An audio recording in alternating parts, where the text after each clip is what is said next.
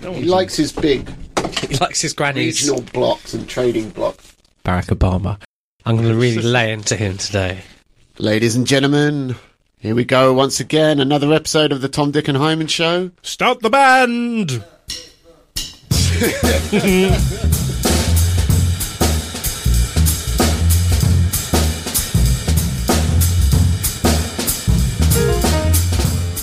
Joining Hyman and myself this week. Once again, we're being joined by Tim. Hello. Is that it? Is that what you're going to That's say? all for now. That's it? That's Okay. all for now. Is- Oh, you sa- you're saving it up. Uh, no, I'm eating a uh, Jaffa cake. Oh, okay. I was looking forward to some really interesting adjectives later. if We've you were saving it up. interrupted. We've interrupted Tim eating his Jaffa cake. This is his quality time. I mean, th- th- this is more his cannon fodder for later topics about Labour. Jaffa, Israel. All right, Hymo. Yeah, making the link. To boycott the Jaffa cakes. Is that what yeah, you're trying to tell Boy- me? Boycott Jaffa cakes. you're getting them in before you No. feel you have to boycott No, them. I wouldn't boycott Jaffa cakes if they were like, you know, made in North Korea. And on that note, ladies and gentlemen, welcome to the Tom, Dick, and Hyman Show, episode 12. Woo! Coming up this week, uh, Obama visited the UK last week, didn't he? Yeah, he rustled a lot of Brexit feathers, didn't he? Well, Was that the right phrase? rustled a lot of Brexits. He rustled some. Is it rustled jimmies? Uh, uh, rustling a lot of Brexits kind of sounds like an old measurement scheme. Like, like it's six hands of a horse. Because I got it right. I think it's rustled jimmies and ruffled feathers, isn't it? Yeah, to ruffle fellas. Yeah. Fella, yeah, to ruffle fellas and feathers. He rustled some Brexit feathers. Yes. no, he, he was coming over. I mean, what was his uh, main point to come over? just to basically issue a warning to the British public. So we'll get into that a little bit. Coming up later in the show, Labour's problem with anti Semitism. I imagine Hyman's going to have a lot to say on that one for obvious reasons. Oigewalt. and then, yeah, finishing up with the review of Captain America Civil War. But first.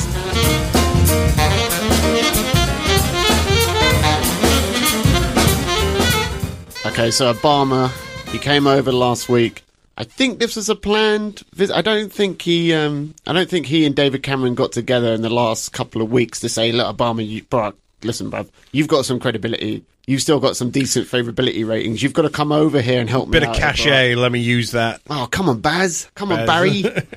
Well, you know, sometimes I don't I don't call him President Obama. I, I refer to him as President Obama because what he wants to do is come over here and just make everyone bend over and take it. He thinks that no matter what he says goes, and it's it's ridiculous. He's a lame duck president anyway, and he's. he hasn't been that much of a lame duck, though. He's got. A Let me finish done. my rant. Let me finish my rant. Oh, Okay. Oh, I feel the energy. Okay. Think of all the think of Stopping him before he gets racist. That's Think, what think of all the, the British servicemen over the last, you know, 10, 15 years who have been Since World obliterated. War One, yeah. Obliterated, yeah? Doing America's favours in the Middle East, yeah? They don't go to, like, France or Belgium first because of the country. It's, it's always us. It's always us in with the Americans, yeah? Vietnam was, was the only war that, thankfully, we kept out of. If we'd have gone over it, it would have been terrible. That, that aside, though, like I said, this country has made a lot of tangible sacrifices to America. And then to be told in very carefully planned English, because I don't think Americans use the word queue much. Oh, we're going. They rather say Boris's, line. Uh, Yeah? No, this is Iain Duncan Smith. I don't know, someone who said it. Yeah, but the fact that he wants to send us to the back of the queue. What did Obama actually come over and say? Do as I say, or I'm going to bend you over and fuck you. My Yeah. name's Barry Obama. He literally put a gun And I'm gonna against bum you. David Cameron's head. While bumming him. So Obama came over into the UK and he's rustled the jimmies of the Brexiters by um, basically he's given the impression that the EU is far more important to America than Britain is. And uh, he said, "quote In regards to a proposed, well, the Leave side just they they're saying, oh, we'll just do a bilateral trade deal with America. We don't need to be part of the EU." So Obama's come over and issued a warning saying that if you do that, if Britain leaves the EU, Britain will go right back to the end of the queue in terms of negotiating trade deals. And I believe he also said something to the effect of it would be five to ten, or a minimum of ten years to work out a trade deal between each other, which I think is just ridiculous. That's plain nonsense, isn't it? Tim? So everything gets reset back to zero. Yeah, when, especially when, when countries like Australia and Canada have made their own trade agreements in America. I think in this case of Canada, I think it was ten months. I think. no, it took them. Australia, sorry, it was 10 months. Yeah, Yeah. yeah. How can Obama predict what the president in 10 years, five years is going to do? Bearing in mind, he's only president for what the next Two days? or seven months? Like not long, you know, not long. So like, he's just, he's just a complete cunt. But Obama's statement, it was taken as like a, a threat. He was issuing a warning. Now we'll hear what Obama says and listen to his tone and decide for yourselves if you think he was being threatening or not. voicing an opinion about what the United States is going to do, I figured you might want to hear from the President of the United States what I think the United States is going to do. Uh, and on that matter, for example, uh, I think it's fair to say that maybe some point down the line there might be a, a UK U.S. trade agreement, but it's not going to happen anytime soon because our focus is in negotiating with a big bloc, the European Union, to get a trade agreement done. And UK is going to be in the back of the queue. Would you take that that was Obama was issuing a warning that he was like threatening Britain? I know. What do you reckon? It was a warning. It was an either or thing, wasn't it? It was if this happens, this is going to happen. Yeah, he didn't say it in an aggressive tone, though. Is what I'm getting He at. doesn't say anything in an aggressive tone, you know. No, he, it was- he, it he like watches basketball at the same time as fucking ticking off drone strikes. Look, I mean, it was very much like by just pure audio wise, you can picture him just at the end of it, like the upswinging vocal tick was Yeah. kind of a shrug of the shoulder, going like, "I'm not saying the cat's going to die if you don't pay off this debt."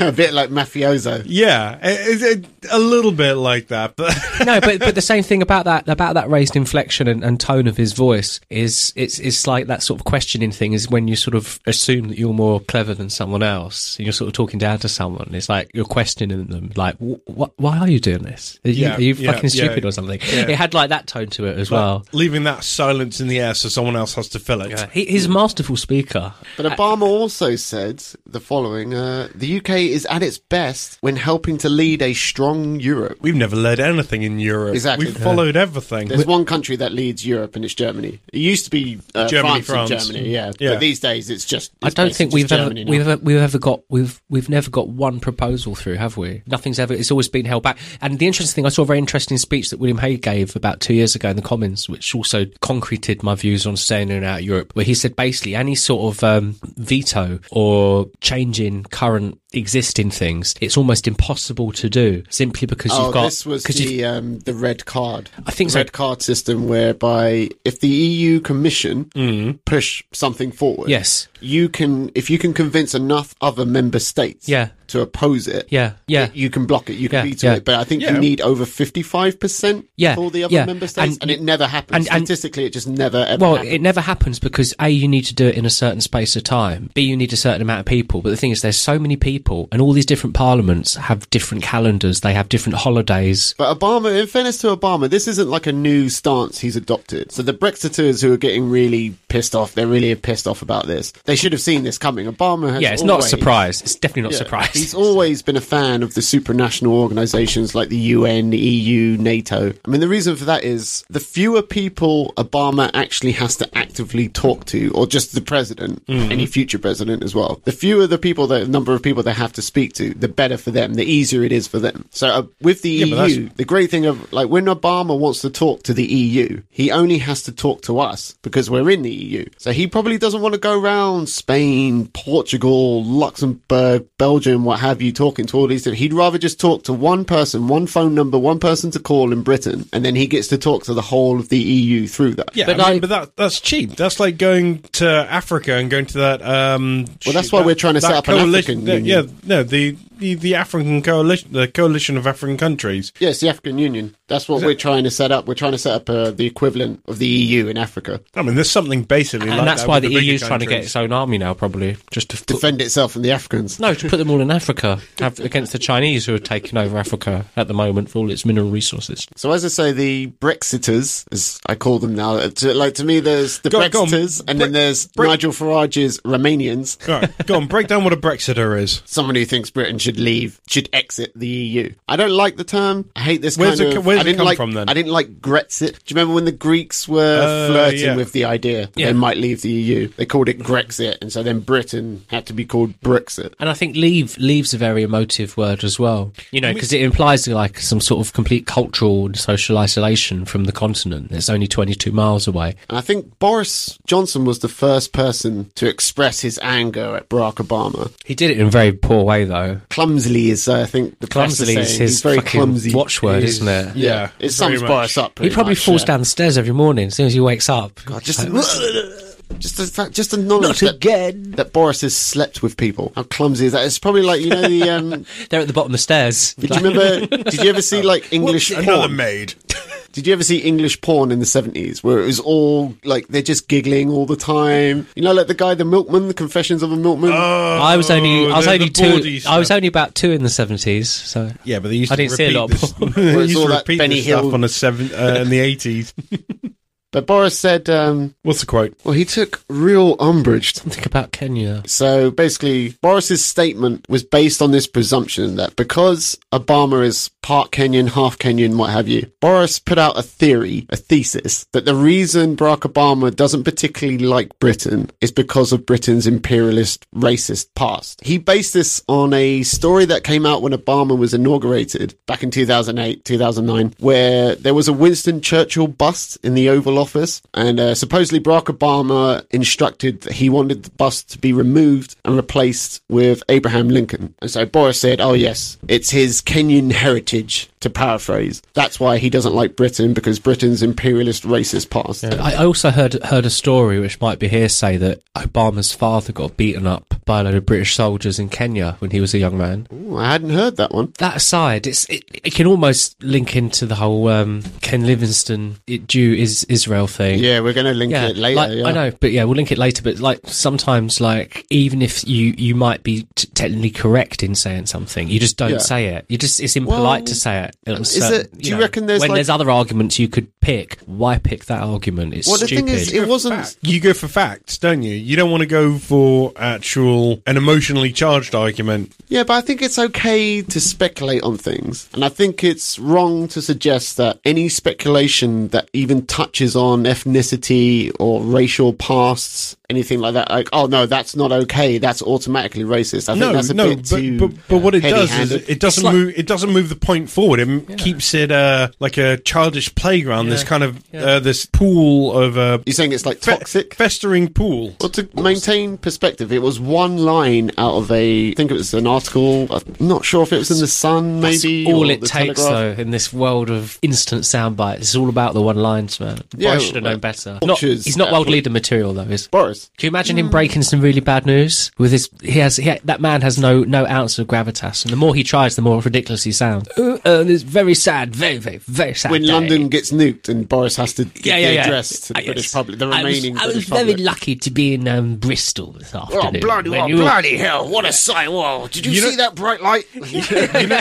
you know what? I, so, um, Boris has been duly punished for his part Kenyan remarks. Uh, Boris, Boris is a racist, and he, he can't help it. He can't help it. He's If from you- Somerset. What are you, you going to do? But he's been no platformed as a result of his remark, his uh, part Kenyan remarks by King's College London. They've disinvited him from speaking. And he's the mayor of London. How can you say we're not going to have the mayor of London speak?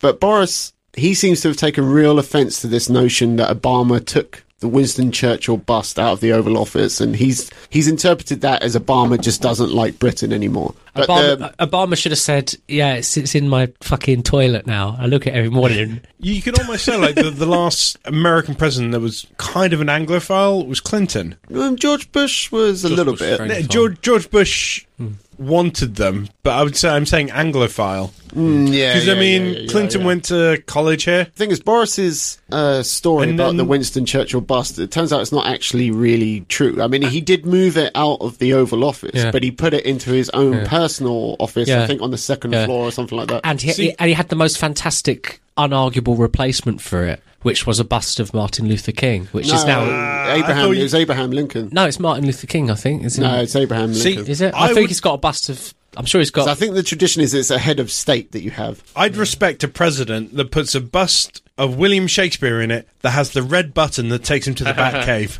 yeah, but- That's a president I would respect. Yeah. Hmm. Do you guys agree with Boris that Obama has turned his back on Britain, that he doesn't like Britain anymore?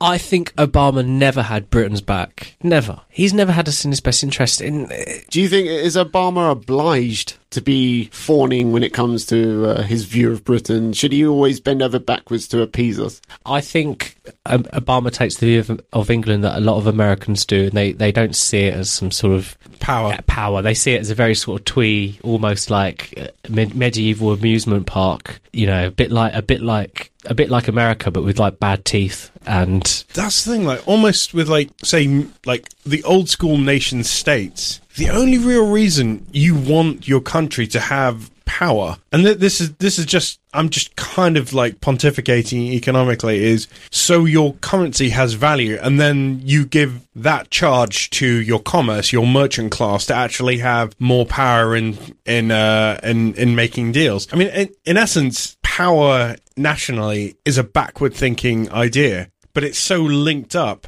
to the concept of a merchant class that is an international thing. Yeah, It's- the stronger it's your odd. economy, the more say you have on the world stage. merchant Yeah. merchant But- class merchant. So I say merchant- merchant class. You know what I mean when I say merchant. Another class. word is syndicate. It to is. bring this back to Obama, does Obama is he only speaking and acting really just in the self-interest of the United States of America? And is that how we should really be approaching? The interests of the United States of America and transglobal corporatism. Yeah, because when he says Britain should stay a part of the EU, he said something to the effect that Britain was like a leading force in the EU, which is completely untrue. yeah. But I think he's only speaking, he's obviously not saying what's in the best interest of Britain. He's saying what's in the best interests of Europe. And of course, what's in the best World interest peace. of Europe. World is- peace. Yeah, it's in the. He, he he alluded to World War Two and how the fact that because we've got an EU, we've not had World War Three, and he Yeah, also but then what alluded. He also alluded to him having a right. He he believes that America had a has a right to say their opinion because of the sacrifices they made in World War Two. no, he said basically, um, in a globalized world, what happens in one part of the world affects you hmm. as well, right?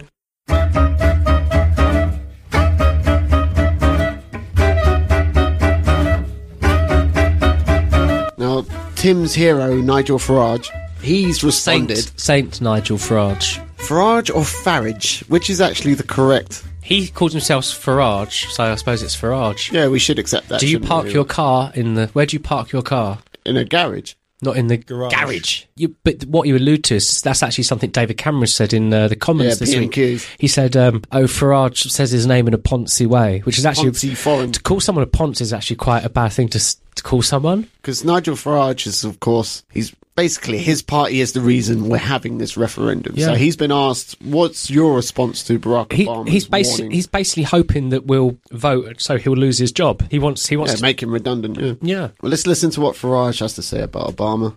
Obama, of course, wants us to be part of an EU that does a TTIP deal, the Transatlantic Trade and Investment Partnership And we deal. are on the cusp of that now. Yes, unfortunately they, they are, yes. It's not a free trade agreement, it's a corporate stitch up. It will allow giant American corporations to access and buy up chunks of the National Health Service. And I'm actually very against that, although generally I'm for the principle of free trade. When it comes, though, to negotiating a trade deal, how quickly would that happen then? I mean, the President of the United States says between five and ten years. Well, how fast would it be? The President of the United States spouts the same line that Mr. Cameron spouts up to 10 years to do a trade deal. Well, do you know what? The Australians did a trade deal with America, done and dusted in 10 months. And if countries like Oman can do a trade deal with America, yeah, I mean, these arguments basically are saying Britain's too small, Britain's not good enough, Britain's not strong enough to make its way in the world. And frankly, I think it's defeatist rubbish. It's not just uh, Barack Obama, though, is it? I mean, Hillary Clinton, uh, in, uh, very likely to be the, the candidate for the presidential uh,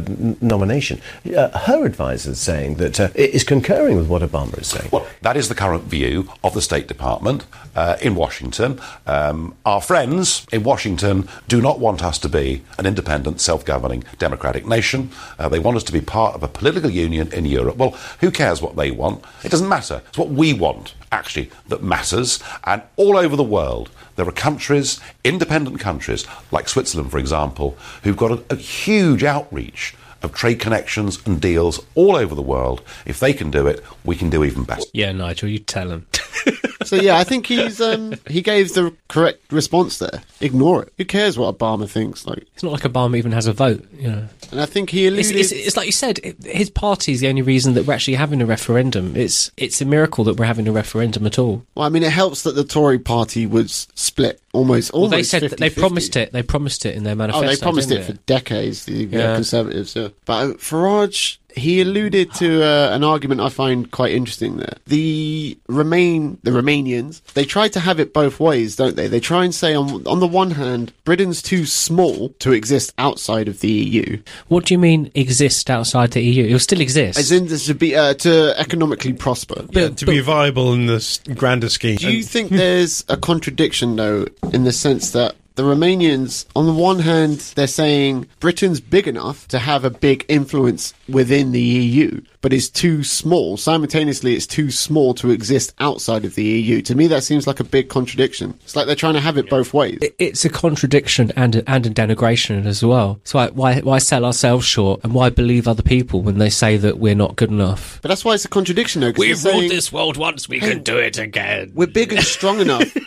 We're big and strong enough to reform the EU within, No, which is a, a fundamental misunderstanding of why this It referendum work has like come about. Because we're having this referendum because we can't reform the. We cannot stop no, what? the move towards ever closer union, which is what we don't want. It's Nobody been about wants what that. thirty years and nothing's changed. yeah, well, it's been very slow, incrementally heading towards Quite a lot what of we things. Some some things have changed though. Not not not in terms of us improving it, but Yeah. in in our country, the EU's had a big effect on the sort of day to day life and the makeup Not of really. society. I'm, as well. I'm, really. I'm very, I'm very happy to see Liverpool European City of the Year again. No, but that's what Tim said is not true. You don't think you don't think we've changed a lot because of Europe? No. What about all I the? think like if the EU Commission just tomorrow they decided to just cancel the whole European project, right? The average layman, the average Brit wouldn't notice. You know, the EU exists day to day and we don't even notice it. No, but that's that, that happens in general politics. The average person doesn't notice it. That the idea of giving over your power to democratic government is to not worry about it and go work in the fields long enough because you know you're the king or the lord or something that will look after your area. Yeah, but I'm saying That's they- the general premise of, day to uh, day. The EU doesn't do anything that actually affects your life. Not at the moment. Only if you're in imports and exports, is day to day is the EU going to affect you?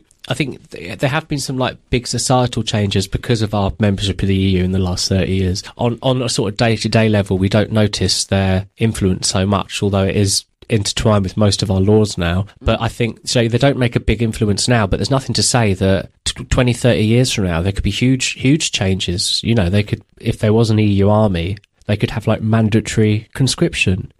Uh, One day it could potentially, yeah, could yeah, happen. Yeah. yeah, and so and you know, and if if you don't do what the EU says, Like you to could earn your EU citizenship, you have to Yeah, do yeah. yeah, your mandatory two years, and that the sort of thing. And there could be like an EU police, and like if you don't join the army, you'll get like hunted down and sent to a camp. And so it doesn't sound like a big thing now, but it could be 20, 30 years No, from that- now. that- and we and we and we, we don't have any way out of it unless we have a vote.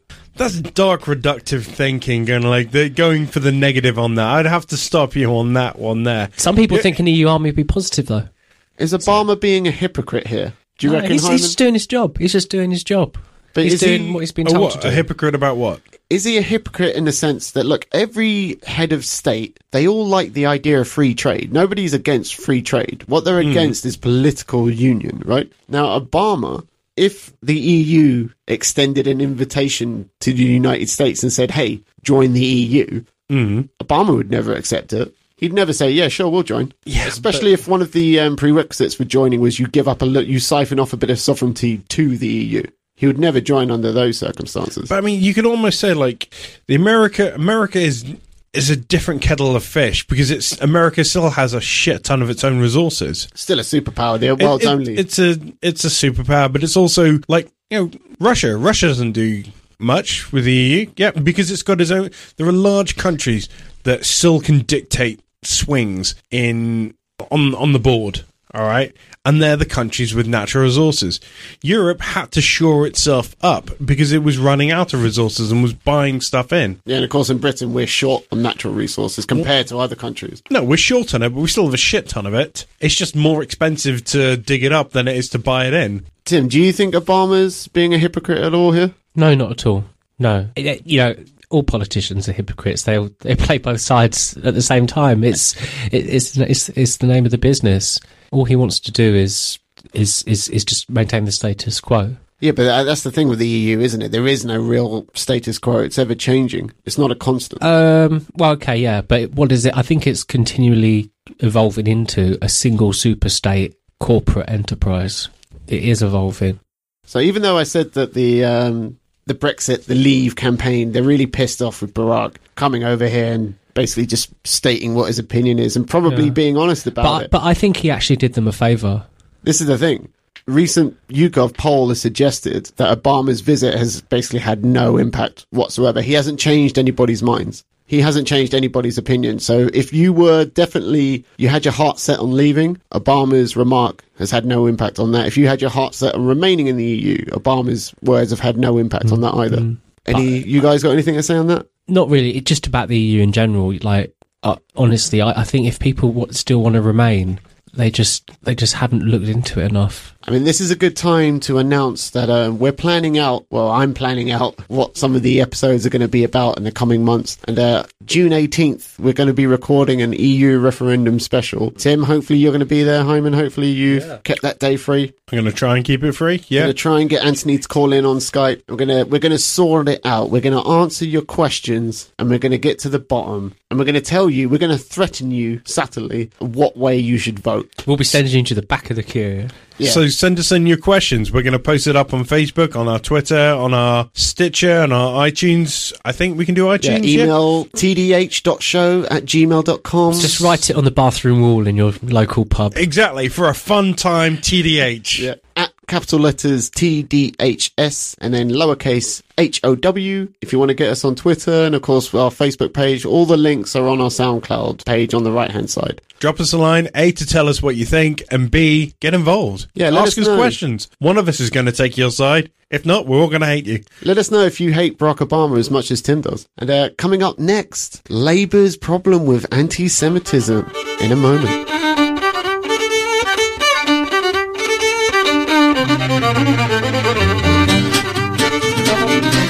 We're back. In this segment, we're going to be talking about Labour Party and their uh, recent problems with anti Semitism.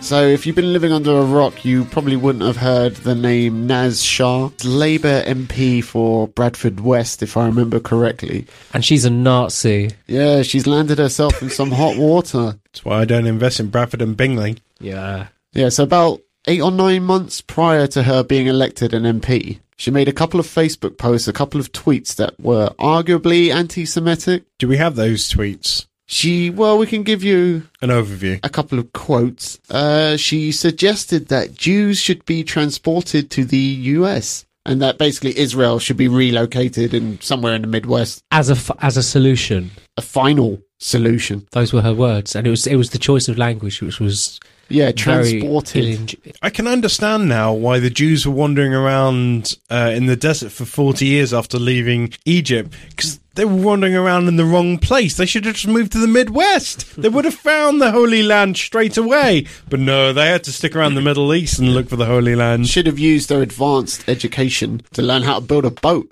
I in mean, the if- desert. If Noah did it, Uh, side note, I like that movie. what with Russell Crowe. Yes. All right. Another thing that Naz Shah tweeted out, or maybe it was a Facebook post, I can't remember, but she said something along the lines of, uh, "Oh yeah, by the way, everything Hitler did was legal too," in reference to Israel's actions in Palestine. Oh, that Hitler guy's been having some really bad PR recently. Quick note: being Jewish doesn't mean you're Zionist. Not and being, necessarily and being Israeli doesn't mean you're Jewish. Israel has other religions in it as well. There are Arabs, there are Christians in Israel. Yeah, Yeah, there are. All right. So first off, she's an idiot.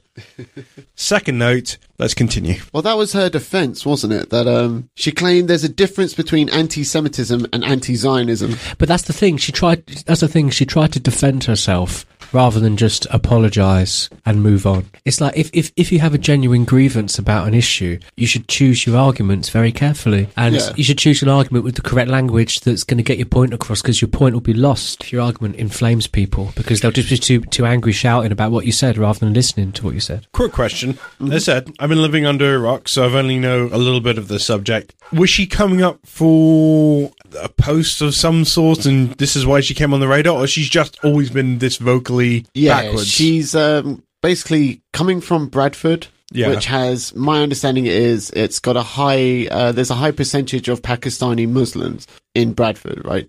Mm. And the kind of local politics of Bradford is heavily centered around the Israel-Palestine conflict, and so of course you, she's joining get, the debate in the most political way Yeah. she can. like anti-Semitism. A little bit of it is naturally going to come out of that discussion. Do you know what I mean? Yeah, yeah, no, but I mean, like the, these these two quotes weren't uh, were were were cherry picked out of the the general rhetoric that was coming out. Yeah, yeah. It wasn't like uh, notice me now so you can vote for me type thing, or I'm going to get a, a seat on the council or something like that. So I've started a campaign, and this is where I'm going to. That's what I'm saying. Like th- this is her norm. It's She's not- definitely she's- not out of the ordinary. No. She's not cool. just trying to score some jihad points. That's what that's what I'm trying to go local for. mosque. Yeah, So Yeah, she's- stupid language to use, but you know what I'm trying to say. yeah. So Well, in that's the thing. essence, so in essence, she's almost by this being going on, she's valid. She's been validated by the Labour government that The problem I have with the, oh, I'm not anti Semitic, I'm just anti Zionist. The problem I have of this argument is that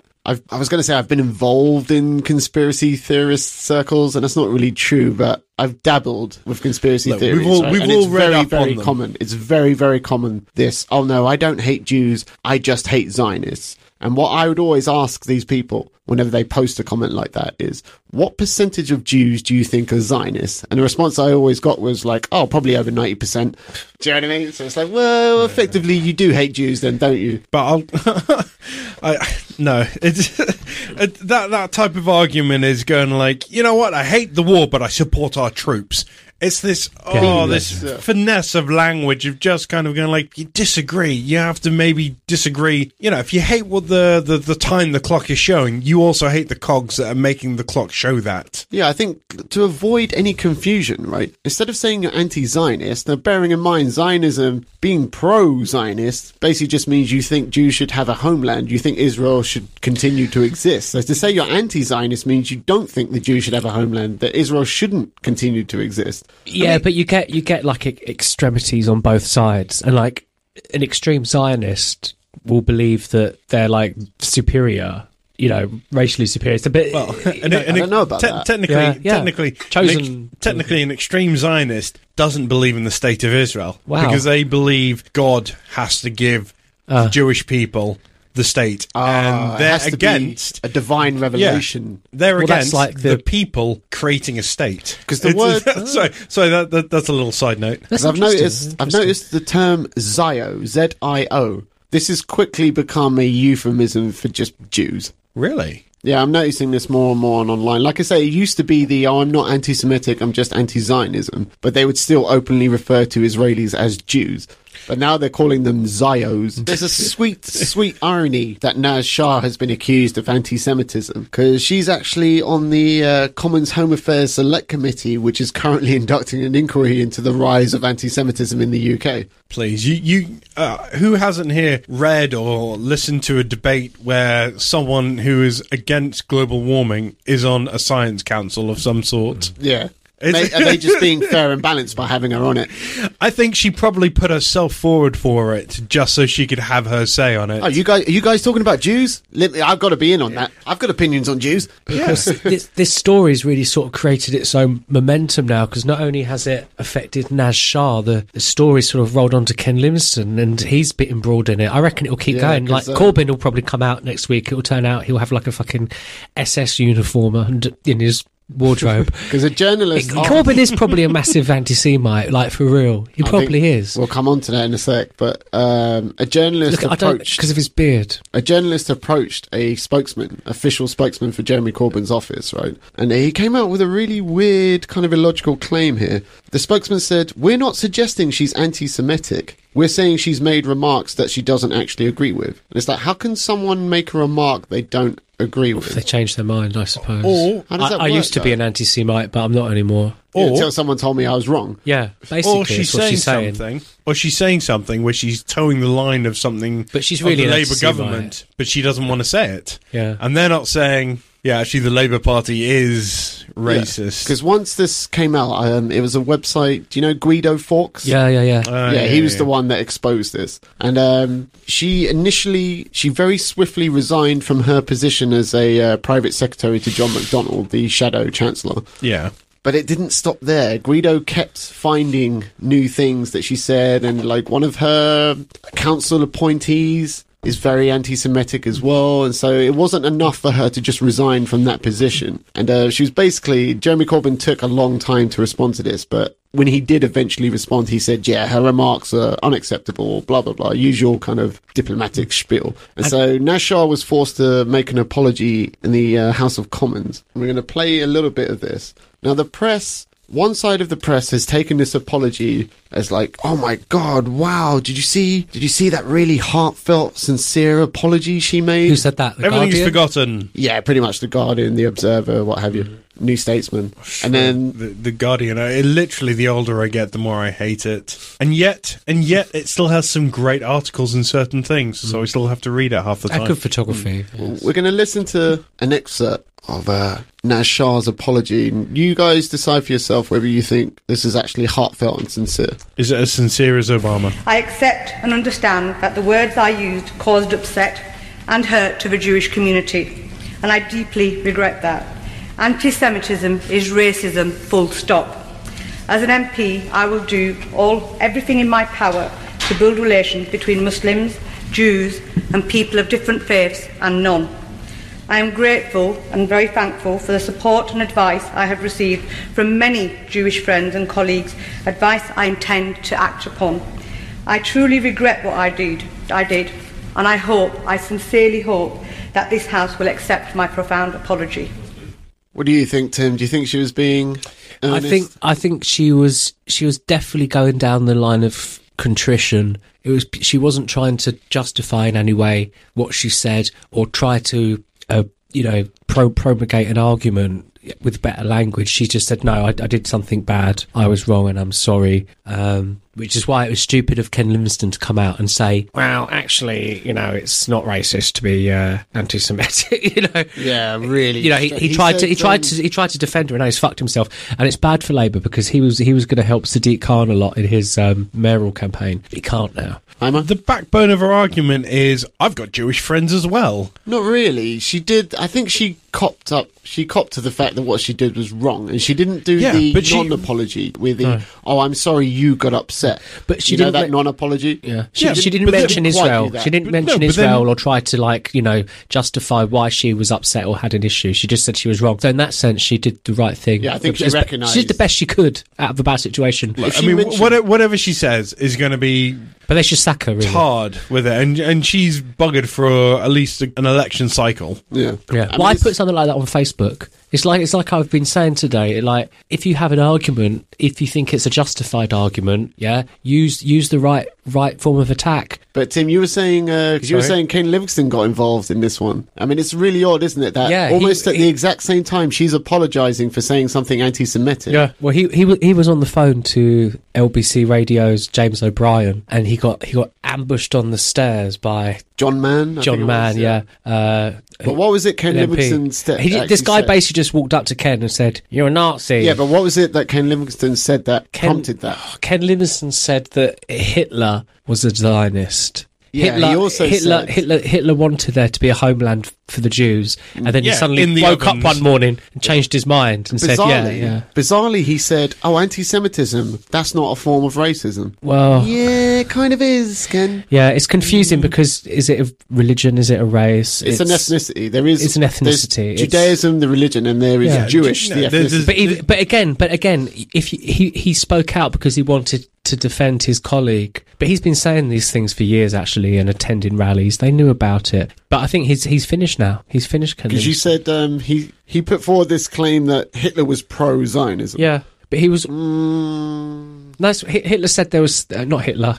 Livingstone said um, they both had moustaches at one point, but um, Liv- Livingstone referred to something called the Havara or Havan, Havarian. some- Havana. some He's describing document. Havana. Yeah. which is probably is even historically inaccurate. You know, it's all bollocks. Well, they did. The Nazis did uh, facilitate the emigration of German Jews to Palestine. Going to throw down a history lesson on you. quickly, just the reason Oh, why okay. Jews are so overrepresented in certain industries is Hmm. because there was a time that they were the only industries Jews were allowed to work in. So banking, Hollywood. Exactly. Being a Jew Yeah, in the no. 1920s, there wasn't many jobs you could do. No, like you, you look at Europe from like six, no, 16, 1700 onward. Like the thing they were allowed to do, the only thing they were allowed to do was lend money because Usually. Christians aren't allowed to lend to each other. n- bit like in uh, You Islam, you're not allowed to ch- charge interest, are you? Yeah. Yeah, Yeah, exactly. usury. But you can use a secondary person, and the Jews are allowed to do that. Jews aren't allowed to lend to each other and earn and how much of the world Christians now, were allowed to lend to Jews, Yeah. but Is is that where the saying comes from? Pay your dues. no. Hey, you're a Jew-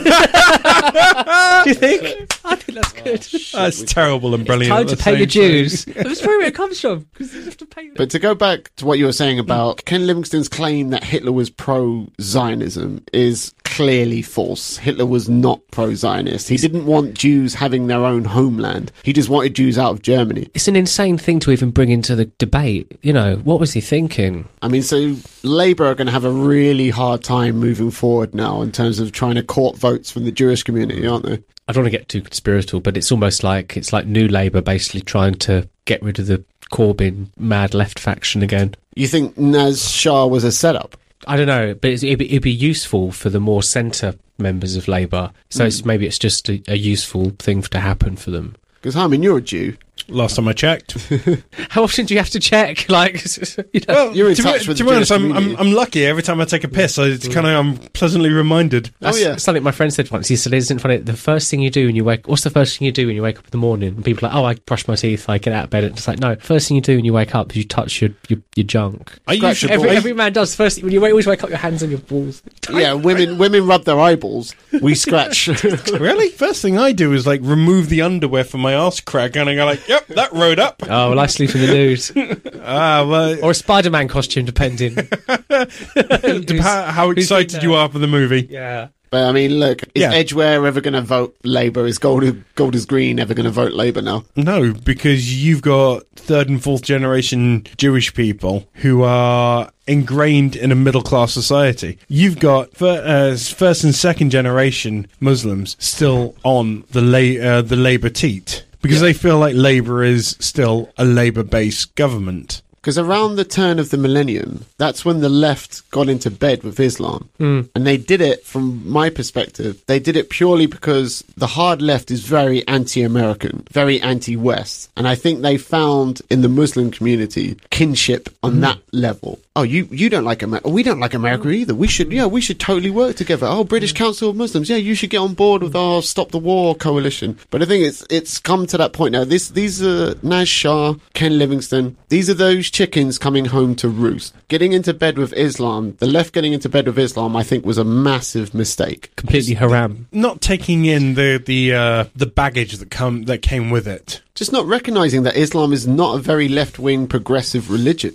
Why would you do it? I mean, the the real, the wider fear here is that um, a an academic, I can't remember exactly what field she worked in, but Hannah Arendt, I think that's how you pronounce her name. She, back in the 1960s, did a very in-depth study of totalitarianism, and one of the things she found is that in the early days, when you're heading towards totalitarianism, a rise in anti-Semitism usually marks the fact that that's what you're heading towards. And I think that's what the wider fear here is. Is are we becoming too authoritarian? Are we becoming too divisive and we're we're putting people into these little demographics and then deciding we don't like those demographics. We're we're not we're not united anymore. We're too divided.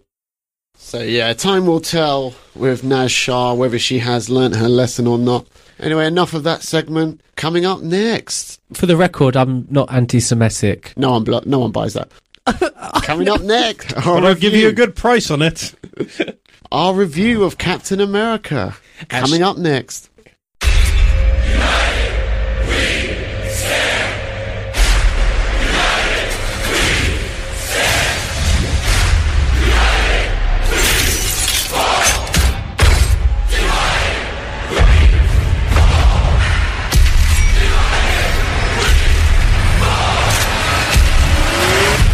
you chose the wrong side.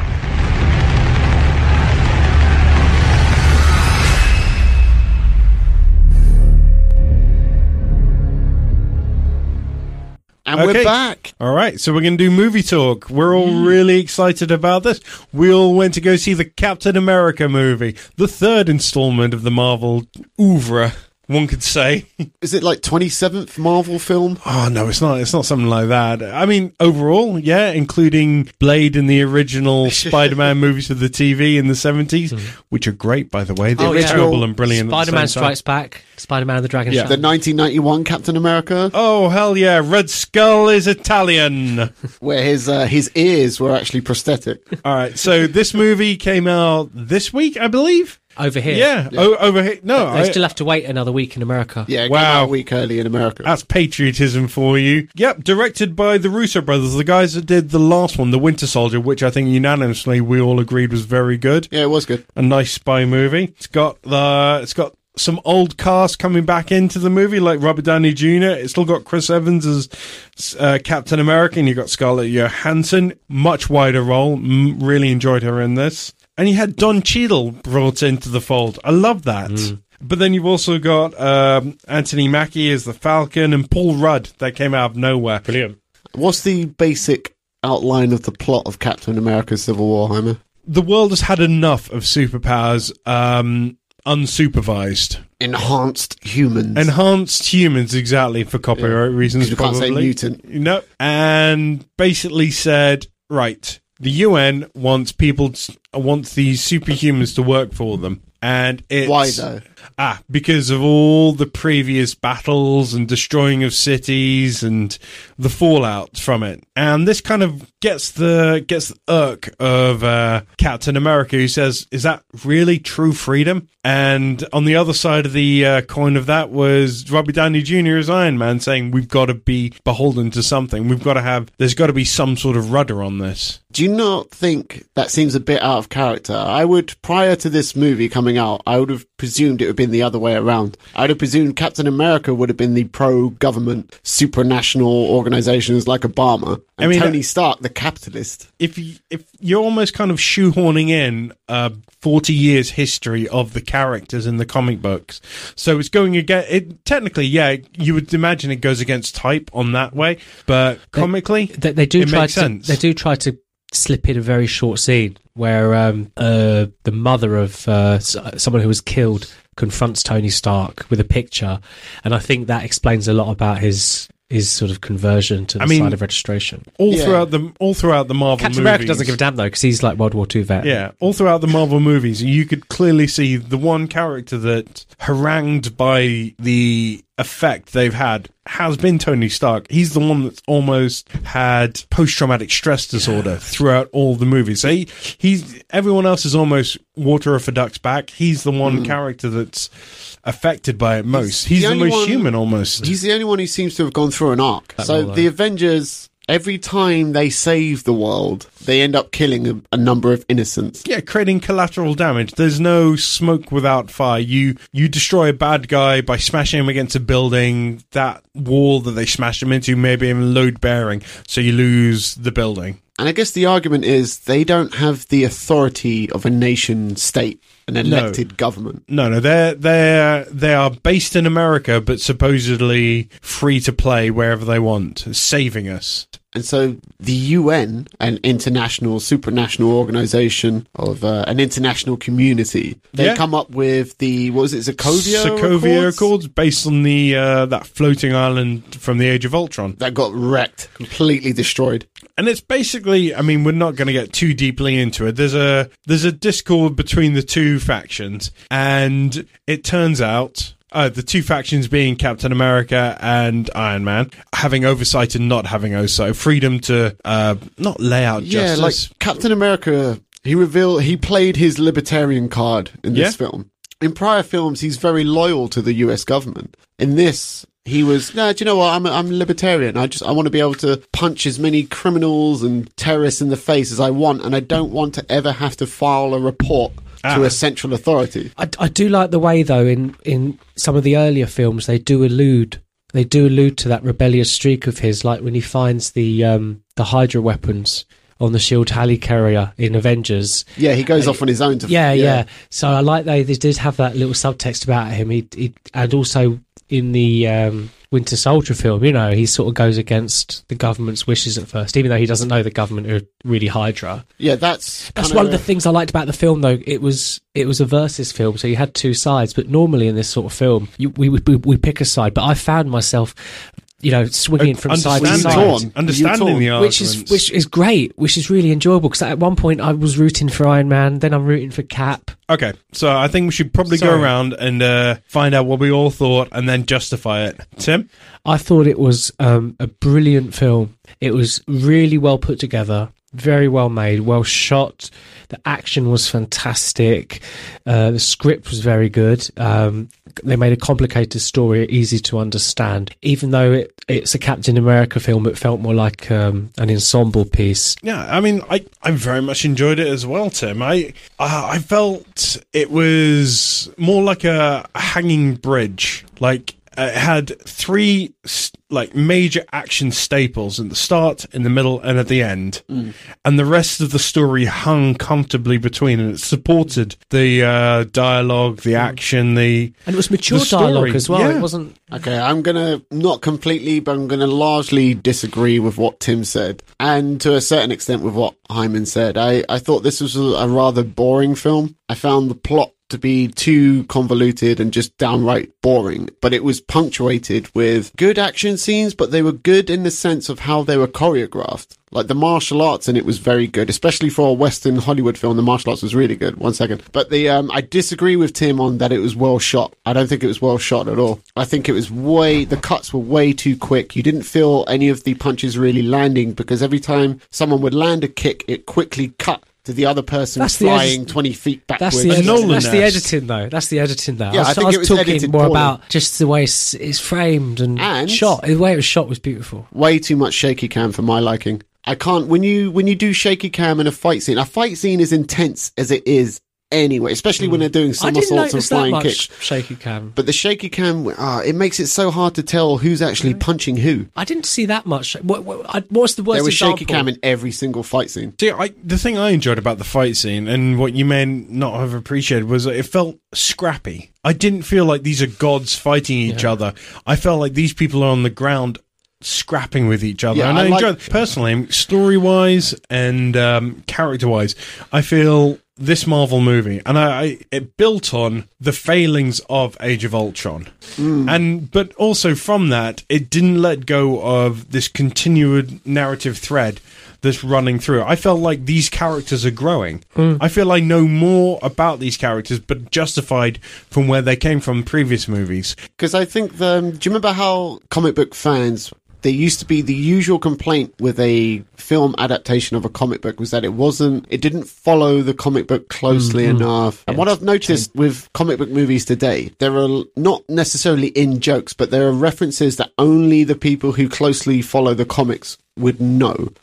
But I, I would say that's not that's not an odd occurrence. It's like having an adult joke in a in a children's movie. Not everyone's going to have to get the joke because it's not dependent on the story. You're trying to appease one audience but not be beholden to it. Yeah, because the, the comic book, forgive the term, the comic book nerds It's are nerd, out, yeah. they're outnumbered by the mainstream movie going audience. It's why in Batman vs Superman it's a bad movie because it's trying to be beholden to or they retro ah, hmm. saying it's based on oh we want to appease the the true fan going like Yeah, all but six of that's them. not your audience. You're not going to make your money on that. And further to what Cameron said in our review of mm. Batman vs Superman, you had to have read most of the comics. You would, mm. you would have to have read, and you would have had to have played the video game Yeah, Injustice. you You would would have ha- to have played that to know what was going on. yeah, you'd have to spend about 20 years studying the major texts. Yeah, I think it's worth when you're going to a Marvel film now. You kind of almost have to refresh your memory of all the other Marvel films that have come before because references are made to them. But that's that's I kind of respect that. That's a great little marketing trick more than anything because you're keeping it in house. Yeah, and it makes you feel like, oh, I can't miss one. Yeah. then I might be, Yeah, I'll be lost. yeah. But it, but it's, but it also gives you a lot more of a. Um, you invest a lot more emotion in the characters when you've known them for longer as well. Which is why for Civil War it was like a lot more emotional emotionally harder hitting seeing, you know, Tony Stark and Steve Rogers, you know, Cap and Iron Man, these two really, you know, they're obviously really good friends and like each other. And to see them fall out in the film, you know, Yeah, it was great um, to see how their relationship would change. Yeah, I mean, I, we're not going to ruin it for you, but basically, one of the reasons Cap decides to fight on the side of uh, a more uh, individual is that his friend, his colleague Bucky from the Winter Soldier, is caught up in this whole. I think he was aware that Bucky would be on the UN's hit list, and that eventually there was a point where Captain America said he made the argument of, "Hey, look, I agree with the UN right now, right? Hmm. But if I uh, if I hand over control of the Avengers to the UN, what happens in maybe 10, 15 years when the hmm. UN's agenda hmm. changes? Just like the EU. Oh, so apt, so apt. What do you what did you make of uh, the acting? Who do you who stood out for you as put, giving a good performance versus a bad performance? You know what I really enjoyed? I really enjoyed the Falcon character. He, he was cool. He did some great little things, didn't he? Funny one-liners. Yeah, yeah. I mean, Dry I, I it, it was brilliant. Um, not partner, sidekick. I thought I thought Paul Rudd. He, had, he only had a few lines of Ant Man, but he was so funny. He was so good. Paul Rudd. I, I made me want to watch Ant Man again, actually, because it was it was it was a really entertaining movie. I mean, hands down. I think we've danced around it. The Spider Man. Spider Man. Tom Holland, what was his name? Tom Holland, the English actor who was in uh, Almost Human, or no? Yeah, But he looks and sounds like Spider Man should. yeah. It, it, it was it was And- handled perfectly. We didn't get a Spider Man origin. We got halfway through the story. Everyone knows this what it is, and we get. We get enough of understanding who the character is to get Yeah, his he's so justification. familiar for doing already something. anyway. Exactly, and it was played perfectly. I thought the best performance mm. was Chris Evans, Captain America. Yeah. I thought he carried this film Yeah. in terms of acting, whereas Robert Downey Jr. was par for He for the slinked course. in and he slinked out. He played Tony Stark. He mm. yeah, wouldn't say phoned it in, but he was comfortable in the role. yeah, and I think His character didn't change a lot. There were no mm. weak links. It, they- they've really cast these Marvel films well. Scarlet Witch I wasn't particularly impressed with in terms of acting ability. What's her name? Elizabeth Holden, the younger sister of the Olsen. Olsen twins. Yeah, Yeah. Elizabeth Olsen. Elizabeth Olsen, yeah. Yeah, I didn't. I thought she was a bit weak, to be honest. but she's always been played as a weak character. I mean, Yeah, like No, I mentally, think her un- mentally two, mo- two movies. I'm not saying her character was written as Hmm. weak. I'm saying her performance. Well, I mean, first and foremost, her accent is pretty poor. Oh yeah, she slipped in and out of that mm. accent. Yeah, it was and secondly, I just don't think her facial expressions. I think she needs a better costume that's slightly more re- revealing. She, she's the only one wearing anything revealing. But there were so many cool, just cool little bits in that film. Bits was- of action. it was fun. It was a, it was it was a great action movie, Yeah. and it was fun. Yeah. you, you can't ask more than that. I'm not. And we're, we- we're not. We're not talking world changing. You know, this reinvented cinema. Mm. This is fun. Yeah. Do you not Well, feel got- like they're trying to fit too much into two and a half mm. hours? Because of course we also got the introduction of a new character, the Black Panther, as well, who's, T'Challa. who's going to Yeah. have his own film series. And this is the path for the course of these films. Is that two or cram it three in. characters are introduced in each one, but it means like we're getting to the point now where the body, the main cast, is getting so big. It's hard to But- give a shit about but- all of them. No, but that's the thing.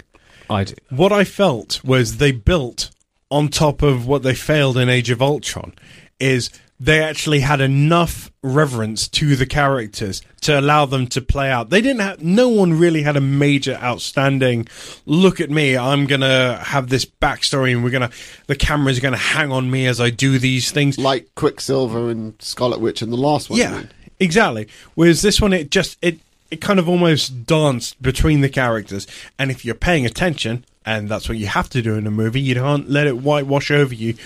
It held enough of your attention to kind of go like, ah, all right. In about twenty minutes, they're going to come back to that with that Yeah, character. I mean, a, a continuing criticism I have of the Marvel movie formula Hmm. is they try and fit what is most, what I'm guessing is maybe like seven or eight comic books into one film.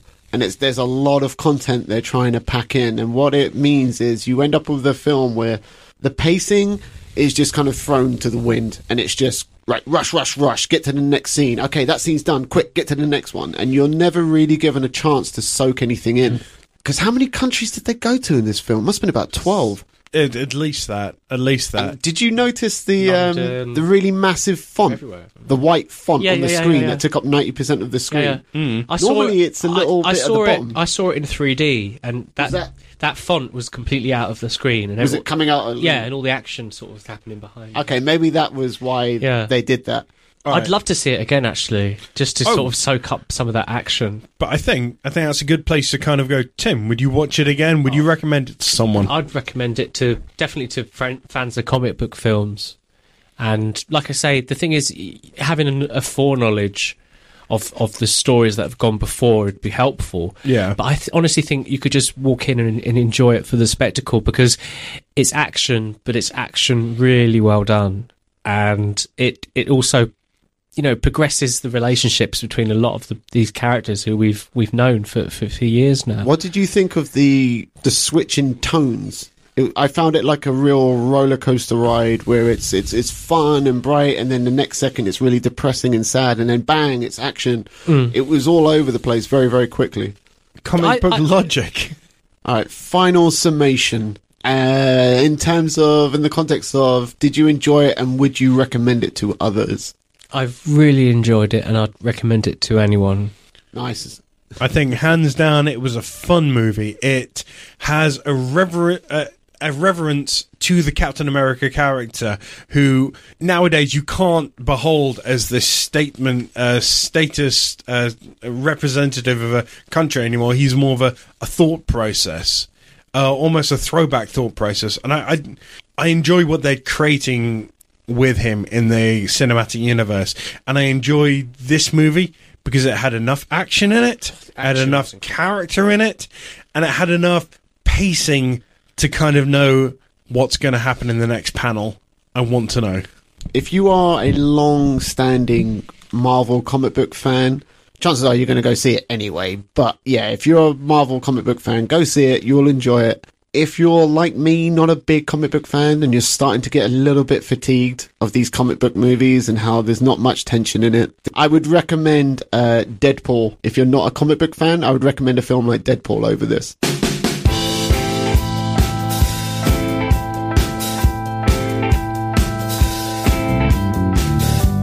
Right, ladies and gentlemen, thank you once again for taking the time to listen to us ramble on about nothing really, nothing of any real consequence. I feel the world has changed since we've talked. Yeah. It's got darker.